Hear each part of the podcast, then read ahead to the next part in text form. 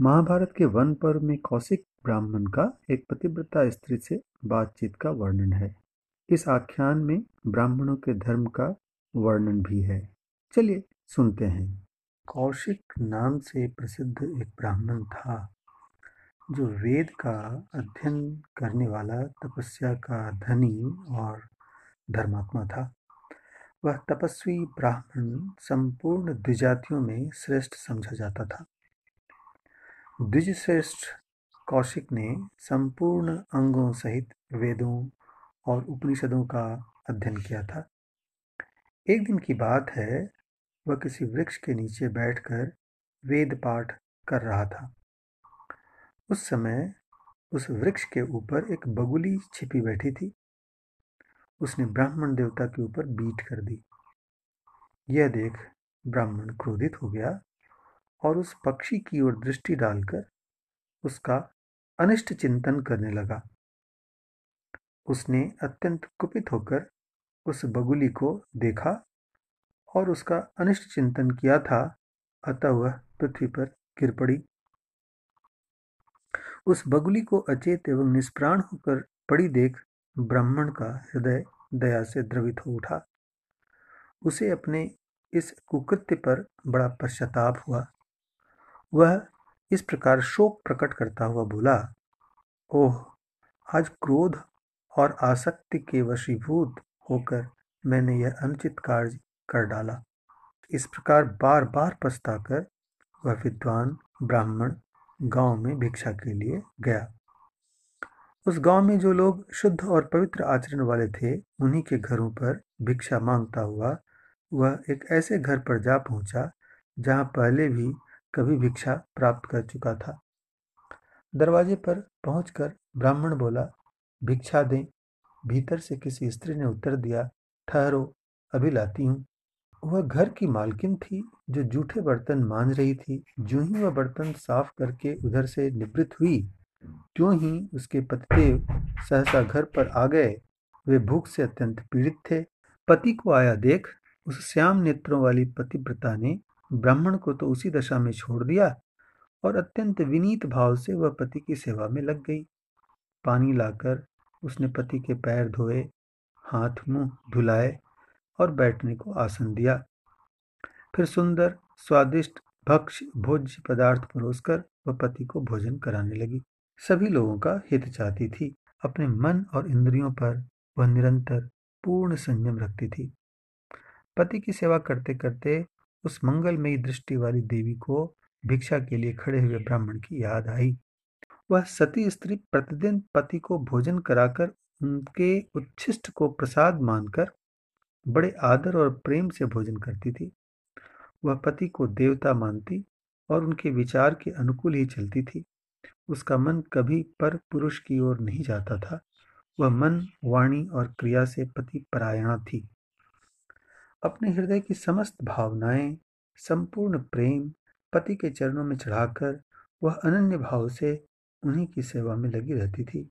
सदाचार का पालन करती, बाहर भीतर से शुद्ध पवित्र रहती, घर के कामकाज को कुशलता पूर्वक करती और कुटुंब के साथ पति के लिए जो हित कर कार्य जान पड़ता, उसमें भी वह सदा संलग्न रहती थी। देवताओं की पूजा, अतिथियों के सत्कार भृत्यों के भरण पोषण और सास ससुर की सेवा में भी वह सर्वदा तत्पर रहती थी।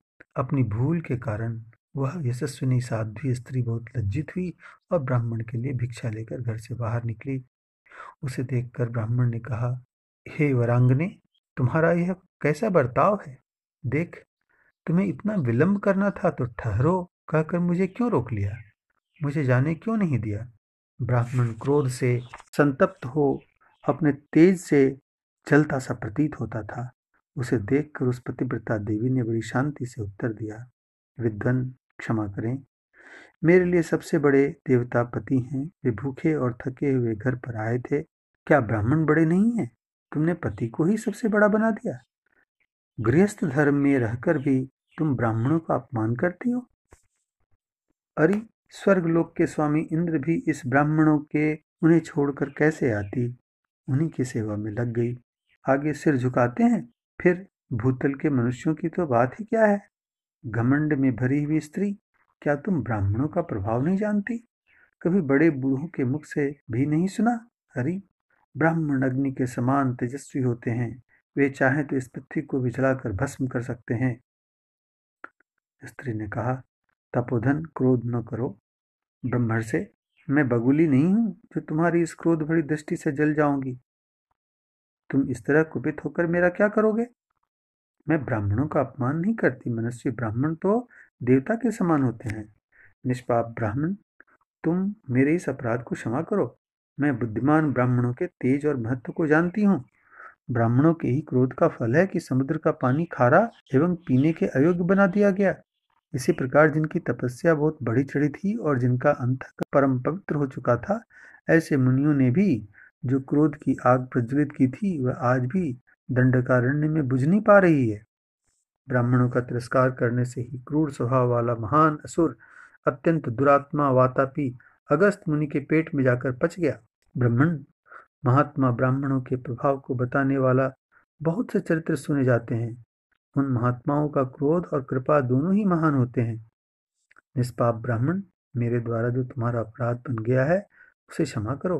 विप्रवर, मुझे तो पति की सेवा में जो धर्म प्राप्त होता है, वही अधिक पसंद है। संपूर्ण देवताओं में भी पति मेरे सबसे बड़े देवता हैं। द्विश्रेष्ठ, मैं साधारण रूप से ही पति सेवा रूप धर्म का पालन करती हूँ। ब्राह्मण देवता, इस पति सेवा का जैसा फल है उसे प्रत्यक्ष देख लो। तुमने क्रोध करके जो एक बगुली को जला दिया, जो द्विजश्रेष्ठ ब्रह्मचर्य का पालन करे, उदार बने, वेदों का अध्ययन करे और सतत सावधान रहकर स्वाध्याय में ही लगा रहे, उसे देवता लोग ब्राह्मण मानते हैं। ब्राह्मण के लिए जो हितकर कर्म हो, उसी का उनके सामने वर्णन करना चाहिए। सत्य बोलने वाला लोगों का मन कभी असत्य में नहीं लगता। द्विश्रेष्ठ स्वाध्याय, मनोनिग्रह सरलता और इंद्रिय निग्रह ये ब्राह्मण के लिए सनातन धर्म कहे गए हैं। था, वह बात मुझे मालूम हो गई। द्विश्रेष्ठ मनुष्यों का एक बहुत बड़ा शत्रु है, वह उसके शरीर में ही रहता है, उसका नाम है क्रोध। जो क्रोध और मोह को त्याग देता है, उसी को देवतागण ब्राह्मण मानते हैं, जो यहाँ सत्य बोले, गुरु को संतुष्ट रखे, किसी के द्वारा मार खाकर भी बदले में उसे न मारे, उसको देवता लोग ब्राह्मण मानते हैं। जो जितेंद्रिय धर्मपरायण, स्वाध्याय तत्पर और पवित्र हैं। तथा काम और क्रोध जिनके वश में हैं, उसे देवता लोग ब्राह्मण मानते हैं।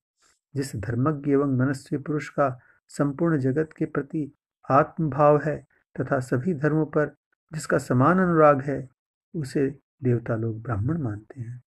जो पढ़े और पढ़ाए, यज्ञ करे और कराए तथा यथाशक्ति दान दे, उसे देवता लोग ब्राह्मण कहते हैं। धर्मज्ञ पुरुष सत्य और सरलता को सर्वोत्तम धर्म बताते हैं।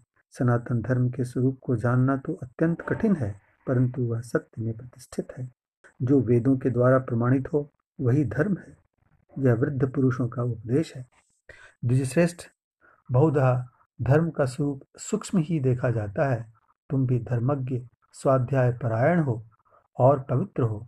भगवान तो भी मेरा विचार यह है कि तुम्हें धर्म का यथार्थ ज्ञान नहीं है, विप्रवर, यदि तुम परम धर्म क्या है यह नहीं जानते तो मिथिलापुरी में धर्म व्याध के पास जाकर पूछो।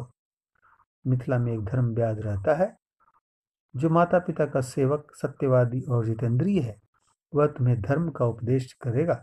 द्विश्रेष्ठ, तुम अपनी रुचि के अनुसार वहीं जाओ, तुम्हारा मंगल हो।